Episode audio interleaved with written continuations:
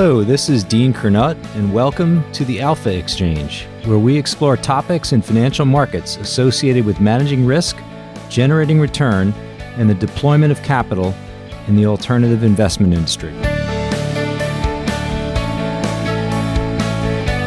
To be sure, factor investing has been a thing in equities for some time now, with vast pools of capital managed by firms that employ a systematic approach to harvesting style factors like growth, value, and momentum.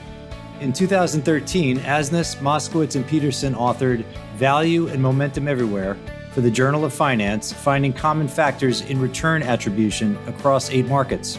Still, a decade later, fixed income factor investing is a nascent strategy. Enter Karishma Kaul, head of systematic fixed income strategies at Fidelity. With a master's in financial engineering from Cornell, she hit Wall Street in 2008, landing on a fixed income desk the day of the Lehman bankruptcy. The ensuing financial crisis would provide valuable lessons on the limitations of theoretical models and the pitfalls that potentially arise from backtests. Our discussion shifts to fixed income factor investing. Karishma provides an overview of common factors, including value, momentum, and quality. The latter, she argues, can play an important stabilizing role during risk off periods. She makes the point that each of these factors delivers incremental risk adjusted return in isolation, but when put together, add further value due to favorably low correlation among them. We discuss implementation, a process that can be complicated in fixed income, where attention must be paid to trading frictions. Lastly, we touch on the risk of potential return dampening due to crowding. Here, Karishma acknowledges this as a risk factor to monitor, but notes that the capital in these strategies is still small and there should be plenty of room for growth. I hope you enjoyed this episode of the Alpha Exchange, my conversation with Karishma Kaul. My guest today on the Alpha Exchange is Karishma Kaul. She is the head of systematic fixed income strategies at Fidelity Asset Management.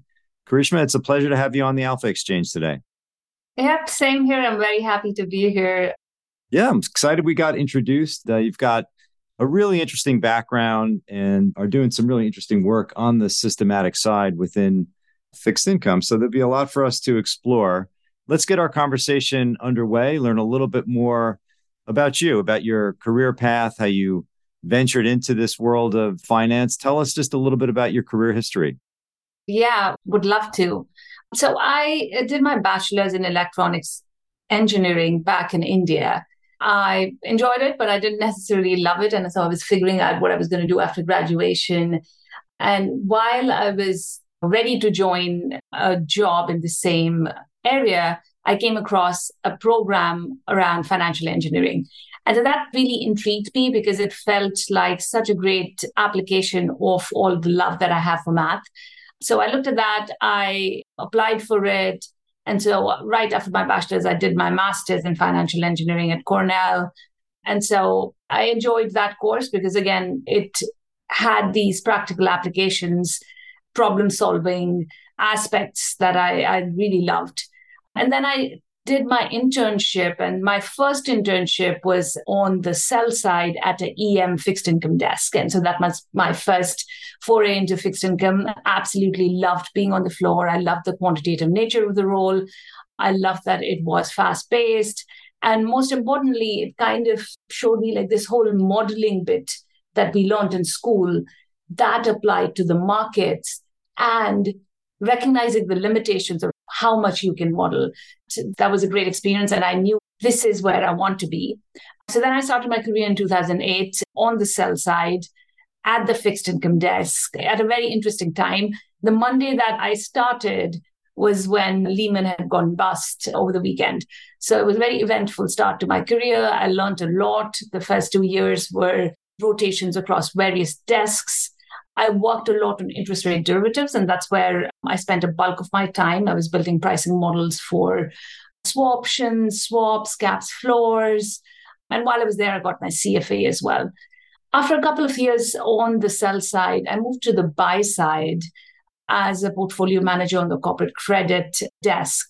And this was uh, in the systematic pod. And there I was essentially managing systematic portfolios that load on various factors or signals for investment grade corporates.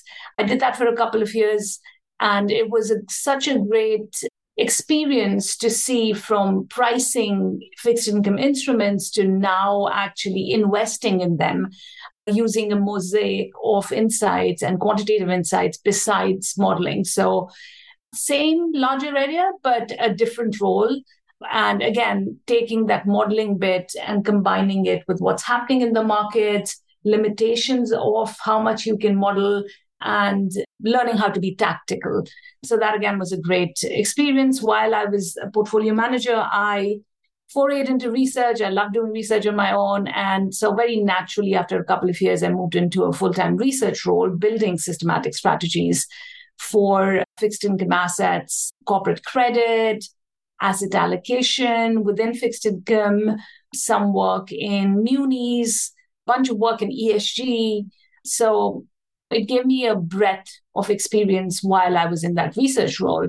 And so after that, last year or early last year, I came across this role at Fidelity, which was a mandate of building a team, building a business from the ground up, and essentially developing these systematic strategies and then running them at Fidelity within their quant division, which is called quantitative research and investments. So It sounded like a great opportunity, a little bit challenging, but very exciting. But a place like Fidelity, where you know they have decades of experience running AUM in the fixed income space, a very robust data infrastructure, trading workflows, and intellectual capital. So it just felt like a very safe place where I could leverage a lot of my experience, both on the research side, portfolio management side, product development, and build something from scratch. And so I joined Fidelity last year in May. Really, really enjoyed it so far. I'm excited for everything that we're doing here. So, yeah, that's my journey so far. As I look back at it, and, you know, I was thinking about, you know, the exposure that I've had in different roles, it really strikes me that the engagement in breadth early in my career, the role that that has played for me to be here, you know, coming out of school, I was very open to stretch projects. And then when I think about exposure across breadth, I think about asset classes.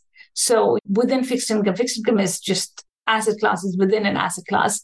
So exposure to breadth, both in terms of asset classes and roles, whether it's portfolio management, model, a quant analyst, or alpha research, all of that really exposes you to different skill sets, different ways of thinking, really a full circle of investment.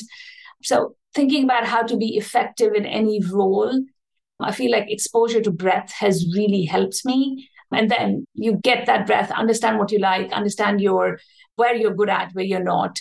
And then doing specialization in there has been key. Well, this is a really interesting background, and I would call it one of the very direct backgrounds you are, Matthew, and saw reasonably quickly that there was some application towards the business of pricing complex securities and the business of portfolio management. Some people come at it on a pretty roundabout basis. One of the things you said is that first day of yours was the day after Lehman weekend and it's the Lehman bankruptcy. And Karishma, it just happens to be today, 15 years ago. oh my God. Yeah. It's uh, September 15th of, of 08. And so I do a lot of reflection on past episodes of crisis. I feel like there's just so much to learn when markets go haywire. And I was just hoping you could reflect on maybe your time at Cornell in that master's of financial engineering program a lot of exposure to the complexities of models, but models that live and breathe in a pretty neat and tidy universe of oftentimes closed form solutions and so forth. And then you hit this desk and it's just chaos for the first three to six months that you're there. The VIX is in the gets to 80. Credit spreads are just as wide as you could ever imagine. Dislocations are everywhere you look. The government is got its work cut out for us. The Fed is very active. Take us through maybe just the reflecting on that neat and tidy universe of the engineering, financial engineering program versus the chaos that ensued in the months that you began in September of 08. Yeah. So, as you mentioned, all of that kind of flashes in front of me. So, you know, doing my master's, I love the idea of this that everything is in that neat and tidy universe. So, working on these models, it felt like there's always an answer to a problem. And starting, and even during the internship, there was a little bit of exposure to limitations of the model. But of course, starting in 2008 just puts everything in perspective. Uh, we had the credit desk right next to us, and 90% of that desk was not there the next day. So it was it was just a very chaotic time to be in. But as I look back and I think about the big lessons that came out of it, a big takeaway for me that had direct implications for years after was like looking at back tests and looking at these model assumptions. And even though they might feel very benign, the last decade plus has been such a different regime than before, along with you know some of the unique things that have happened, whether it's these low rates we've had forever, the negative rates that we saw right after, where we had to go back and revisit and change all of our pricing models because they assumed log normal distributions. So we had to change swaption pricing, vol pricing, and react relatively quickly. So rather than created a model and this is the price that the model is saying, it's more about this is the world we are in now. And now let's adapt the model to the world. The other big thing, as I said, is the whole backtesting thing. We love backtests and we love to say the strategy's got this IR and it'll perform in these regimes. But these regimes change and every risk off regime is very different. And so just doing simplistic regimes from a lens of an equity market or an oil market, but every one of these regimes has a lot of different factors that play into it. And uh, particularly with Fed coming into the picture, that was something that was completely new. So I'd say the two big takeaways and things that have had implications for me and the way I do my work and investing now are one, don't rely on backtests or don't just rely on backtests.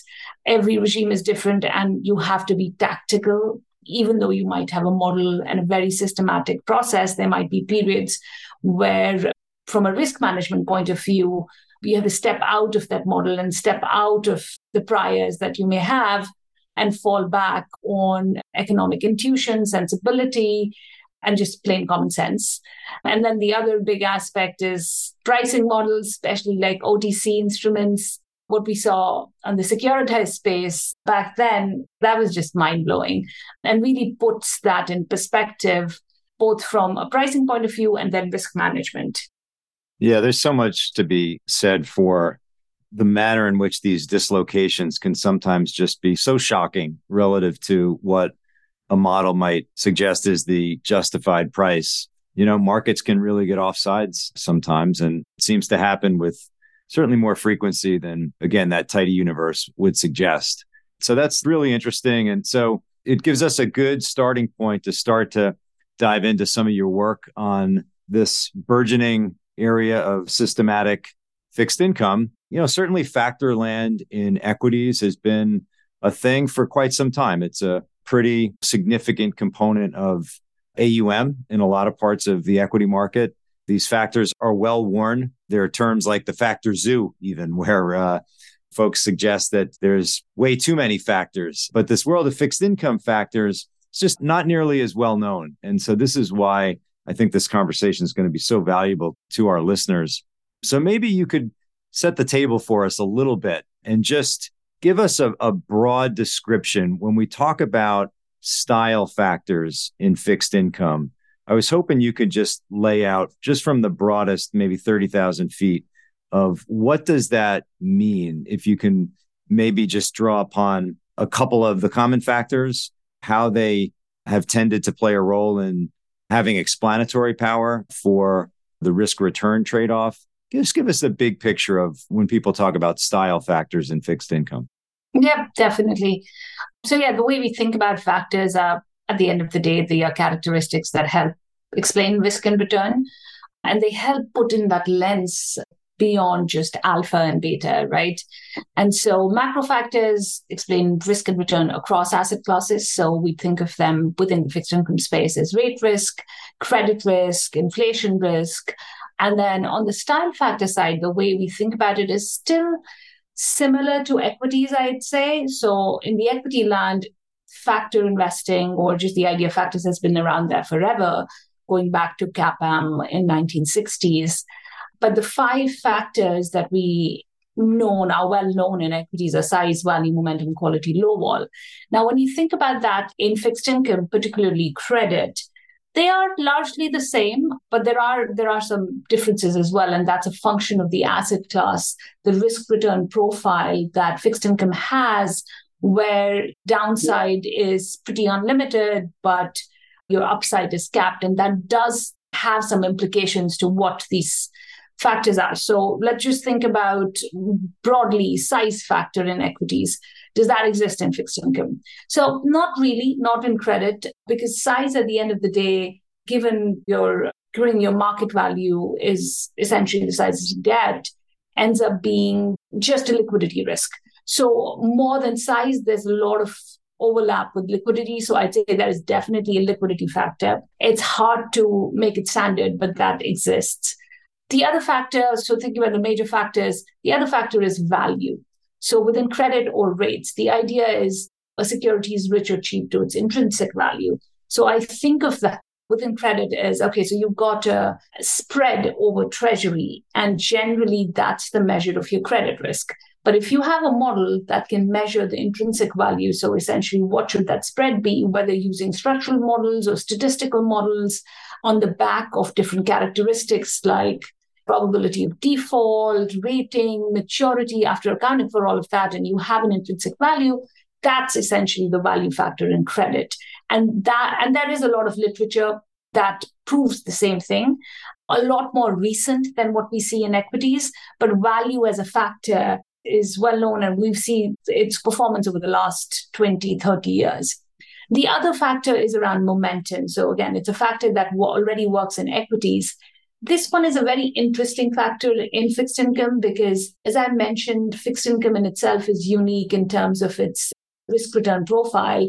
And so it's got this capped upside, which just means that when you think about these low risk names, you know, Microsoft and Johnson and Johnson, to expect momentum to exist in those names is a little bit hard because your upside is capped. So what we do notice in fixed income is that as you go down the risk spectrum, and so as you go from investment grade bonds to high yield bonds, and then closer to equities, and as you know, high yield is closer to equities in terms of its behavior than investment grade, we do see momentum. So high yield bonds, particularly in the tail, have significant performance in the momentum factor. But as you go up the credit spectrum with these really tight names, what we see is a reversal. And so that is a function of the fixed income asset class itself. And so within credit, there is this combination of momentum reversal that happens, and that depends a little bit on the market regime, but mainly depends on where in the credit spectrum, and you can divide it by spread quintiles, or you can divide it by probability of default quintiles that a bond lies.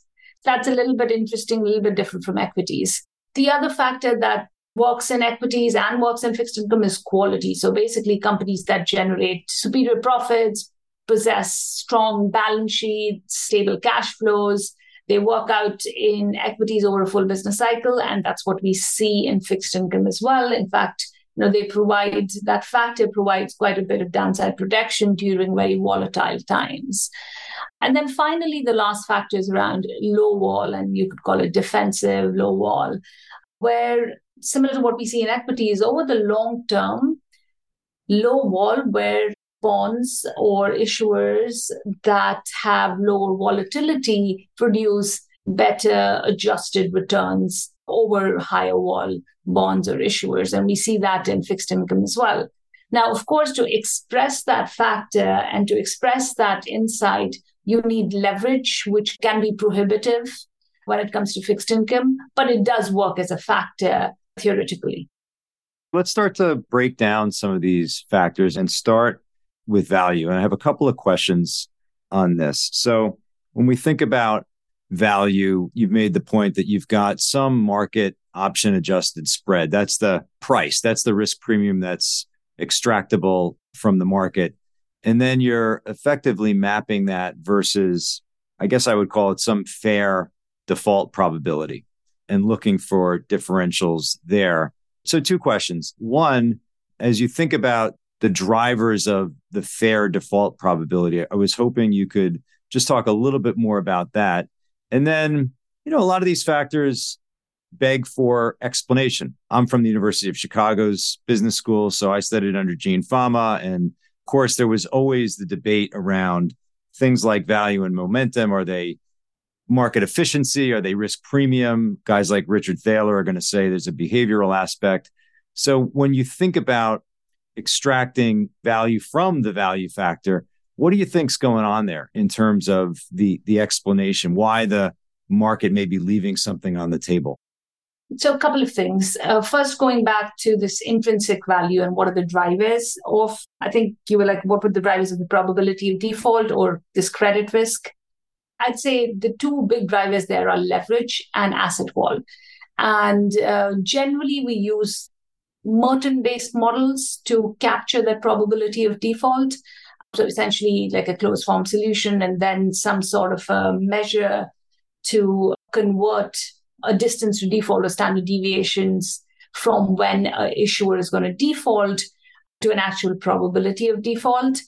And then the two big inputs there are so you'll see higher levered firms, higher asset vol firms would have a higher probability of default. Yeah, there are a couple of things, and it's all the three factors that you mentioned, right? Like there is a higher risk element to it, and uh, you're getting rewarded to take that. And this particularly expresses itself during big drawdowns. So if you look at the value factor, it'll perform well for the most part, but where you have big shocks to the market, you have defaults occurring which have not been captured in pricing, you would see this factor perform pretty poorly. So there, there is that. There is, of course, the mispricing bit, which helps you leverage this.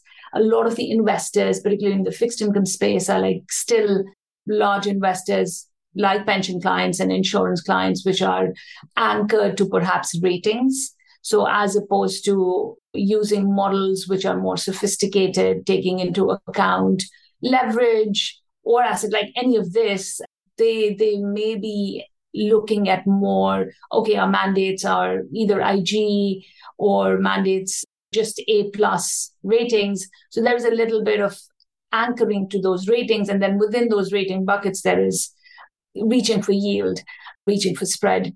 So, because of that, there are these mispricings that happen in the market that only get where you can see them is during these big drawdowns or big market volatility events. So, there is that for sure. And so, for value, I'd say those are the two big reasons that are driving it.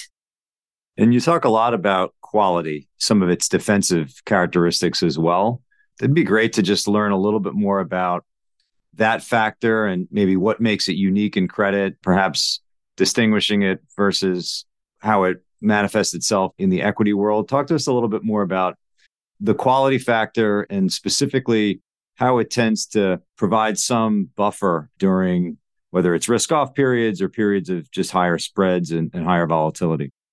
Yeah, definitely. So quality is unique and pretty special to credit because it's very hard to generate consistent performance across business cycles without a quality factor in your strategy. And that's a function of just fixed income having this asymmetrical return profile.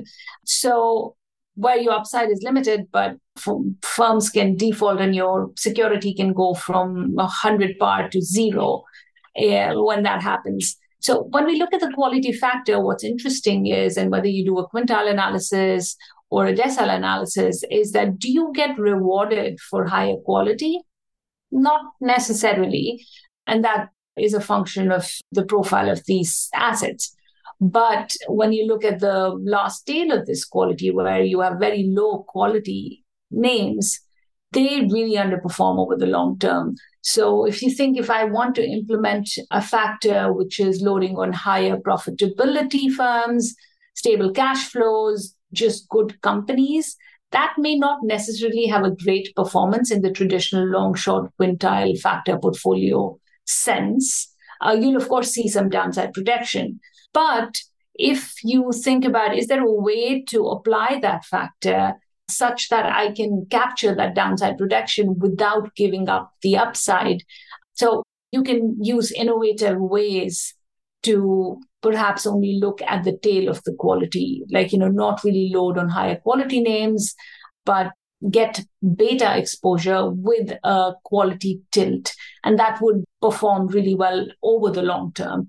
That's a little bit different than equities, where equities quality as such, that does have downside protection as well, but generally should perform over different regimes. In fixed income, quality has this risk of performance and has this tail performance and could be a drag if you just loaded on it on its own. The interaction between these factors is just a critical part of the portfolio construction process. And of course, the ultimate output from a vol on, on the portfolio basis. And uh, we talked a little bit about the, the GFC. A year before that is the sort of setup to the GFC. There's a bunch of things that start to go wrong, but August 07 is this quant quake. And I'm just remembering this pretty famous paper by Cliff Asness of AQR before that. And I think it was called The Interaction of Value and Momentum Strategies. The big picture was that each of these has got value independently, but put together, it's even more valuable on a portfolio basis because they've got this kind of negative interaction uh, from a correlation standpoint. Of course, the quant quake was one in which these things sold off jointly because it was just a giant unwind. And so, with that, I'd love for you to just to talk to us about how you think about the setup of these factors, not just in isolation, but how should we think about them working together? You've mentioned five prominent factors size, value, momentum, quality, and low vol. Tell us about the overlap between them or where you can really derive a portfolio diversification benefit. Yep, definitely. So think about these factors. Size, I'd like in credit, I just excluded just because it's essentially loading on illiquidity risk. And that's not really, even though you might see some returns there, you can't really tap into them. So then, then you're thinking about momentum, value, quality, and low vol. Low vol is interesting. It does provide it does provide downside protection as well, but you need leverage to implement it. It's also not performed very well recently, and without going too deep into it, it's a function of the uh, Fed action that we've seen, where now the vol for really high risk names traditionally is a lot lower because of uh, bid for these bonds. So that's low vol. And then you're left with value, momentum, quality. Value, momentum, quality when you look at them, momentum is the one that has the highest turnover. So a momentum strategy on its own is going to have a lot of turnover, a lot of transaction costs, and hard to implement. When you look at its correlation and overlap with value and quality, momentum is unique because it lends itself to what regime you're in. So if it's a risk on kind of a regime, momentum will have a positive correlation to value. If it's risk off, it's going to be positive with quality. So it kind of is lends itself depending on the regime. So when you do like an average correlation, it might feel like flat, but it actually is different between different regimes. And then value and quality are negatively correlated. As you see that they would be loading on different insights, quality going for these really high quality downside protection kind of firms, and value leaning into carry, but risk adjusted carry, if you may. And so value and quality really combine very well in fixed income. And in fact, I'd say instead of a single factor fund, what we would ideally like in fixed income is combination of value and quality. And that would give you a combination of a signal or a portfolio that performs really well in risk on regimes, but also has a downside capture when 08 happens, 2015 happens, or more recently 2020 happens. So I'd say value and quality definitely together. Now, you could add momentum to it, but I feel like you need to have a little bit more nuanced construction there to account for turnover, to account for transaction costs, and then be nuanced about how you would work with it in different regimes. You mentioned 2020, and uh, certainly the aftermath of it, of course, was a, a world crisis, a market crisis, and then this incredible sort of mini regime of just rates that you never thought could be that low.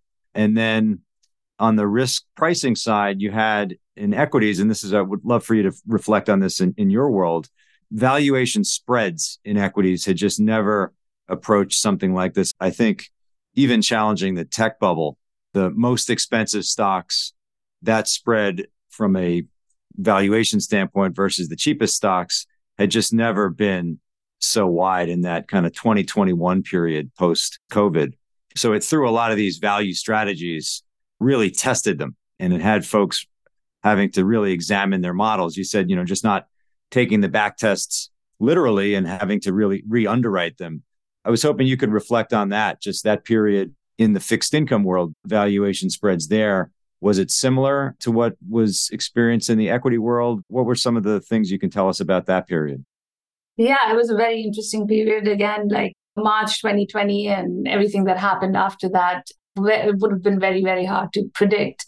So, March 2020, you would expect, knowing what value and quality would do, they did exactly like that. So, value underperformed significantly, and then quality did really well that month. After that, it was just spread compression. And so, what we saw was starting from then to like all of 2021, value did really well and quality kind of lagged. And 2022 was, of course, the big year where we saw fixed income really sell off and something that we hadn't seen in uh, the decade prior.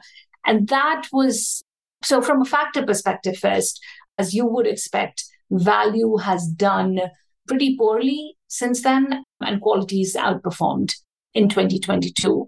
But what also happened during that period is like these correlations breaking down between rates and credit. So a lot of the models that had uh, macro overlays with the assumption that that correlation is negative really struggled in 2022.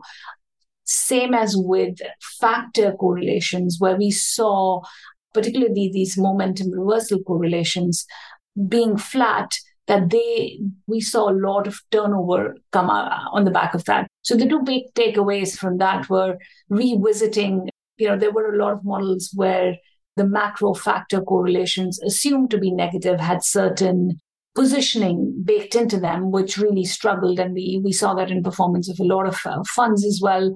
And then on the other side was these factor correlations where, again, they were different from what we had seen in the back test. But since then, you know, fixed income is looking very attractive asset class after all of the sell off that we've seen so far. But yeah, it was a volatile period, unique. In, in fact, I'd say I always, in all of the back tests and new research that we're doing, we stop our research and do in sample research till 2020. And then everything after that is out of sample, and which is a great test for the priors and assumptions we have in these strategies. That's exactly where I wanted to go, which is from the lab and the theoretical construction of these factors and back tests into the implementation. Equities and fixed income are different in a lot of ways.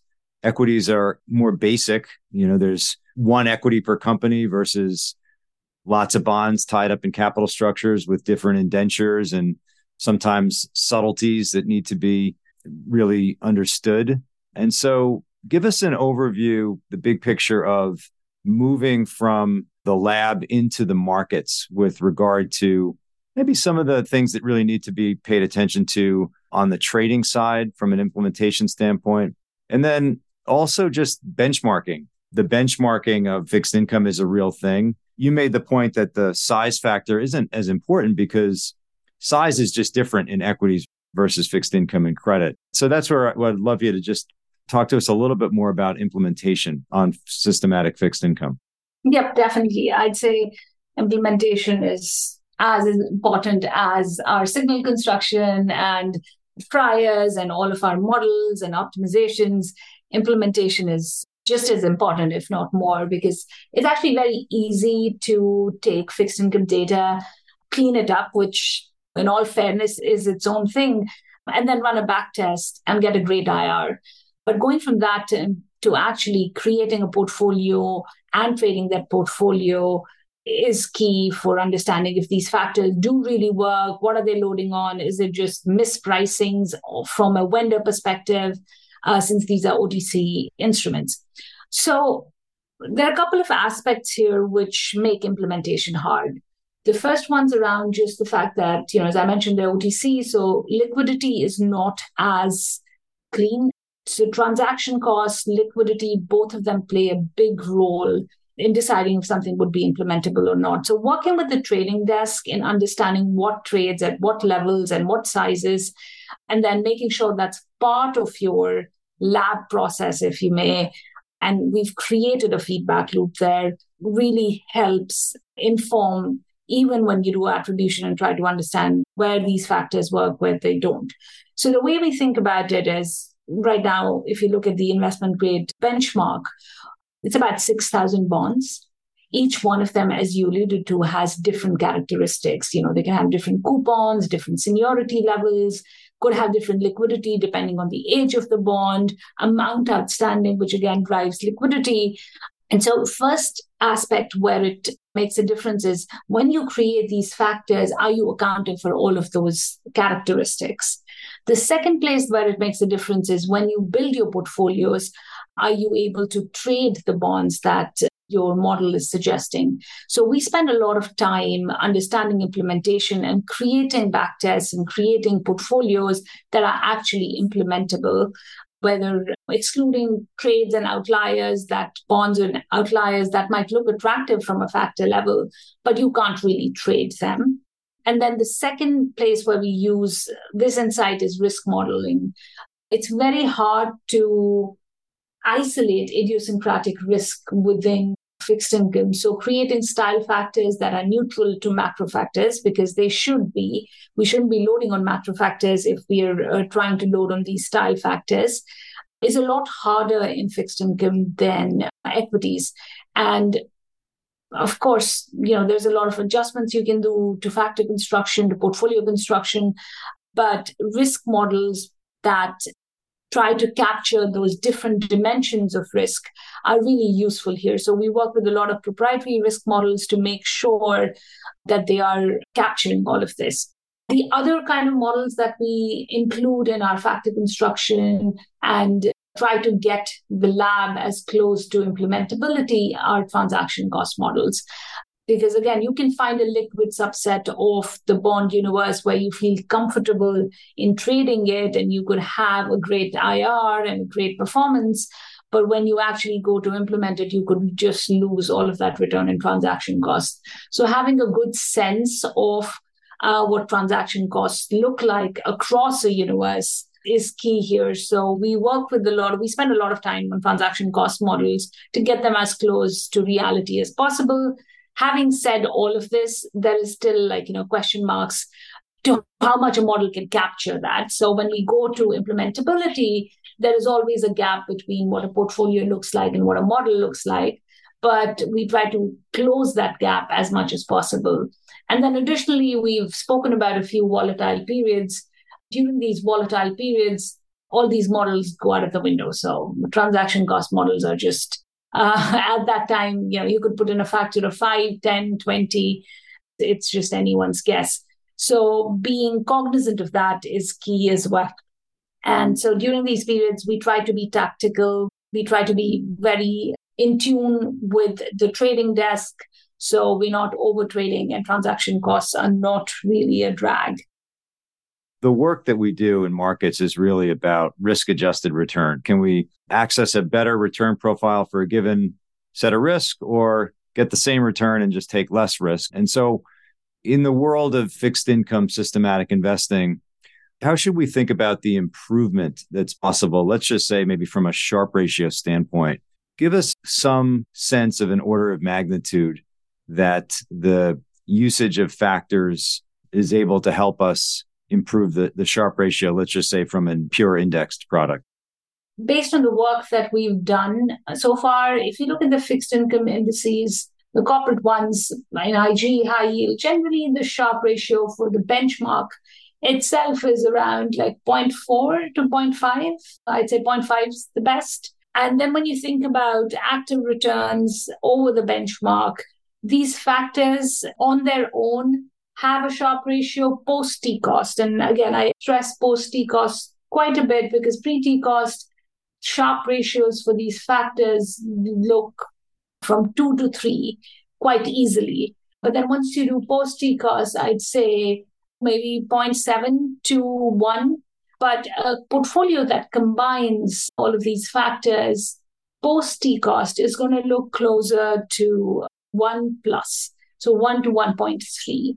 And then you add an implementation layer and working with different regimes, so you will have a little bit of drag there. You can easily double the Sharpe from your benchmark by loading onto these factors. There's some research out there on the index effect, the small overpricing of names that wind up being kind of forcibly bought just because they're part of the index. I think I've seen some stuff on, let's say, the HYG ETF, high yield names that wind up in there. Is there a broad category of indexed based distortions that you observe in your world? Are those things that come up as part of the process? Yeah, yeah, for sure. The HYG thing is pretty interesting because of the adoption of ETFs. We've seen ETFs really provide this degree of flexibility for investors that wasn't there before. And particularly in times of heightened volatility, they just become a great tool for accessing liquidity in these markets, but also for price discovery. So a lot of these bonds won't trade on the same day, but the ETF trades and the bonds that end up in these ETFs are the more liquid bonds, and they will get priced first. There is definitely this index effect. And we've seen it in our portfolio attribution as well. So when we look at performance has been, what's driving performance, you could call it index effect, you could call it a liquidity effect, but that factor tends to react the first. So if the rest of the index has not been marked, it will tell you it's depending on what your exposure to that factor is, that is going to drive bulk of your returns during these periods. It is definitely a category. A few other things that come to mind are just the fallen angel or the rising star phenomena. So, with fallen angels, what we see is a lot of these fixed income investors have these tight mandates around ratings. So if a name gets downgraded from IG to high yield, they can't hold it anymore. And since they can't hold it anymore, there is this pressure on the price. When they get out of the index, there is a lot of pressure on the market where they get priced worse than their fundamentals or intrinsic value. And then what we see is that they outperform over the next year or two years. So there, there's definitely that effect. And that's a function, again, of these names getting out of an index and a lot of these investors being benchmarked to the index with very tight guidelines. The structural characteristic of that phenomena has been more recently tapped into by a lot of funds, you know, a lot of high yield fallen angel funds are out there where you can just load onto these fallen angels name where we know they're going to outperform since that price action in the beginning is very outsized relative to its intrinsic value. So yeah, these index, since fixed income is still dominated by big buy and hold investors, there are a lot of these structural characteristics within the market that you can tap into uh, for better risk adjusted returns. Now, the commentary on ratings agencies forcing behavior, I think that's really interesting. You had talked about the factors on an individual basis having some incremental Sharpe ratio, but then putting them together, enhancing that. And again, this gets back to the sort of interaction between the factors. In the equity world, some of these factors have become such a dominant force in terms of how money is managed that they introduce a new layer of volatility. Some people just call it factor vol. You'll hear things like the momentum factor was unwound. And so the presence of the investors in the market starts to become a thing. Again, back to the quant quake of 2007, that correlation that became very unique and very unwelcome between value and momentum was really the result of just so many folks having such overlapping exposures. So that's equities. And I don't think it's that protracted now that it was back then. Give us a sense in fixed income in, in terms of the money tracking these types of strategies. And then as you sort of think about risk and respect the fact that we're part of the markets and our overlapping exposures might matter too. How does that figure into your calculus from, from a risk management standpoint? Yeah, that's that's actually a great topic. So we're nowhere there in fixed income because just the education around style factors in fixed income is not there yet. Like uh, it's one of the things that has both from a academic and research perspective and then just education of retail clients these factors have not really been exploited as much. So there's not a lot of crowding. And even if you look at it from a perspective of amount of money managed using factor strategies or systematic strategies on the fixed income side it's less than 5% on the equity side it's closer to 30% you know give or take.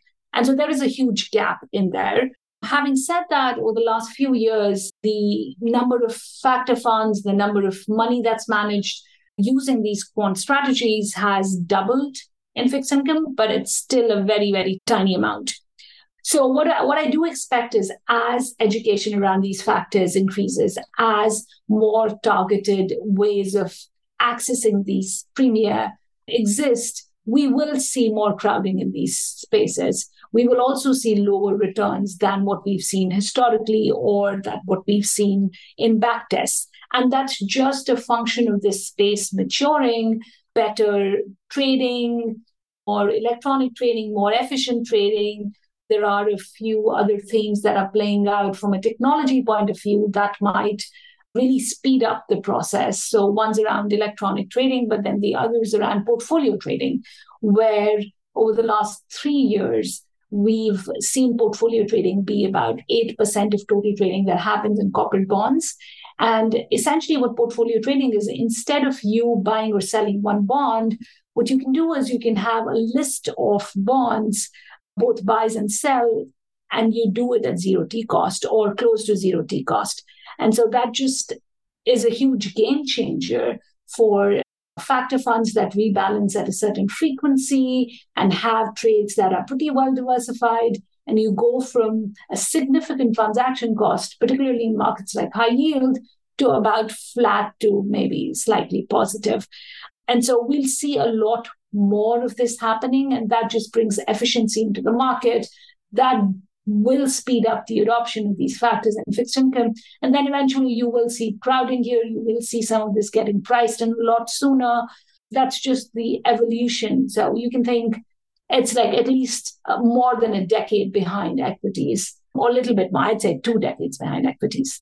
Well, you've given us a really good roadmap there. That was really my next question, just in terms of the developments that are relevant to the growth of this product and asking you to look forward a little bit maybe just on the technology side specifically, you've talked about the trading technology becoming just more efficient, more powerful, reducing transactions costs. That's going to enable more capital to come in. You've talked about the education process that you're playing a role in. What about some of the other very cutting edge developments in technology around large language models, AI? Are those on your radar screen? Do those fit into where you see the growth of systematic fixed income? I'd say yes, but just taking a step back, the biggest impact will come from trading because these funds or these factors right now don't suffer an alpha decay problem. They suffer an implementation problem. So I think the biggest bang for the buck that will really push the space is trading. And as I mentioned, like electronic trading has increased significantly in the last few years. Right now, it's about 40 to 45% in investment grade, 30% in high yield. Portfolio trading is close to 8%. A lot of the factor funds are using portfolio trading. And then, of course, the ETFs, which help you hedge and also target specific parts of the fixed income market. That uh, I truly think in the next two to three years, this space is going to look very different. And within fixed income, of course, across that spectrum, some assets are more behind than others. So munis is only 10% electronic, and that perhaps is a decade away from getting to close to 50 to 60% electronic trading. But in the next two, three years, that should have the more, biggest impact. Now, coming back to other cutting edge things that, at least that we are doing, uh, we are looking at large language models, we are looking at AI implementations. I think there are two big applications here. Still a little bit, we're not there yet, but from the context of fixed income, the two challenges that we see, particularly from a systematic fixed income point of view, the first one is around coverage. So when we get data when we get some sort of an insight, let's say even fundamentals, if the high yield index only has 80% public names, we will not have fundamentals for the rest of the 20% of the index, which is a big drawdown, particularly in a systematic process. So the modeling of that part of the index or part of the universe where we don't have coverage because fixed income has non-public names or there is a data that is very suited for a particular part of a sector, combining that, that's a great application in our perspective where we can take AI or large language models to help extrapolate a lot of these data sets, increase our breadth, because we really struggle with breadth in fixed income. There are only a hand, well, it's not a handful, but when you compare it to equity, there are a handful of issuers. So increasing breadth really helps leverage and extend these factors across the universe. And then the other thing, which will have direct implications, a lot of the data around fixed income issuers is still not electronic. You have these prospectus that get uploaded. You need to be able to kind of parse through them, pull out themes, and Munis comes to mind because Munis is such a beast with thousands of issuers and then very unique sectors where you need a lot of people to painstakingly go through the details of issuers, go through prospectuses, and pull out themes. So having these models pick out insights more systematically is going to be a huge edge. It will also make markets like munis a lot more efficient than what they are right now. So those two big applications is where I see the most impact from Gen AI and um, large language models. Well, Karishma, I'd like to close out this conversation, which I very much enjoyed. I learned a lot by asking you to reflect a little bit on your own career and specifically on some of the initiatives around Wall Street, both buy side and sell side, that are focused on trying to expand opportunities for women in the area of finance. Your own background just seems like you found something you loved, you're good at it, and you charge through. Some folks don't have such a such a direct and focused path. But just talk to us a little bit about what you see on again buy side and sell side, the initiatives that are focused on trying to help develop careers in finance for females. What's working? What needs to be maybe re-examined? What are the things that you're excited about in this area? So yeah, I'd say yeah. As I look back on my career and I'm having this conversation with you, I go back to when I started on the fixed income floor and I was one of the very few women there. But then even going back, like in my master's program, there were only three female students as in a class of 70 and there was something similar in bachelor's uh, a little bit higher but to your point i tried not to focus on it too much and i was fortunate enough i had mentors throughout my career that helped me navigate challenges that i may have come across due to the fact the fact that we few females in finance. But as I mentored women in finance and especially young women that join, there are a couple of themes that stand out. And so as I look back, I'm going to try to collect my thoughts. But starting off with how the fixed income floor looked 15 years ago, it's drastically different than what it is today, right? Uh, whether it is buy side or sell side, that unnecessary level of whether it was aggression or perhaps not healthy environment that you would you would or intimidating environment that you were around that has really come down over the years. So when I look at both buy side and sell side, I think people are a lot more rational now. There is little of unnecessary stress vibe. It's about the work, it's very meritocratic from what I see. But at the end of the day, finance is full of big personalities, whether it's like fundamental or systematic or quant. There are a lot of people with big personalities, and that can be intimidating. So, as I look back, I think the two things that if I could even go back and advise myself, you know, would be around listening and taking risks. So I feel like early in your career, you might feel intimidated around, uh, as I said, big personalities or like asset, different asset classes. In my case, complicated models, but it could be something else. It's so important to go beyond that and be able to take risks because I would say not only as being female, but also like in the quant space, a lot of the quants are more on the shy side or perhaps want to square all of the boxes before they speak. But trying to overcome that and taking risks early in your career is just so important and you know if i could do that if i could go back and change one thing i would do that too i would try to expose myself to a lot more things a lot earlier. I did end up doing that like four or five years into my career, but I wish I could have done that a lot sooner. And then the other bit is understanding, listening, and standing up for yourself. And so when you feel you're not in, whether it's like, you know, not getting exposed to the opportunities that you want or not getting exposed to, especially early in your career, I'd say the most important thing is are you learning every single day? So you should make the most use of it. And if you feel being said one of a group of 10 a little bit different is a disadvantage, making sure you kind of overcome that, that'll be great. But having said all of this, looking back over the last 15 years, I think the street has changed a lot. A lot of these initiatives, particularly around DI, internal mobility, have made an impact. But I feel like women or just quants in general have a lot more opportunity and it feels a lot more meritocratic than perhaps like you know two decades before yeah really appreciate you sharing that it's an optimistic take and it's a really nice to hear your own personal experience through your career which has been really great to learn about and as i said this this conversation has been really excellent. I've learned a lot, and I know our listeners are going to enjoy learning about this as well. So, Karishma, thank you so much for for being a guest today. Yeah, definitely. It was a pleasure being on the podcast. Thank you so much. You've been listening to the Alpha Exchange. If you've enjoyed the show, please do tell a friend.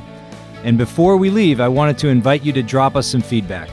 As we aim to utilize these conversations to contribute to the investment community's understanding of risk, your input is valuable and provides direction on where we should focus. Please email us at feedback at alphaexchangepodcast.com. Thanks again and catch you next time.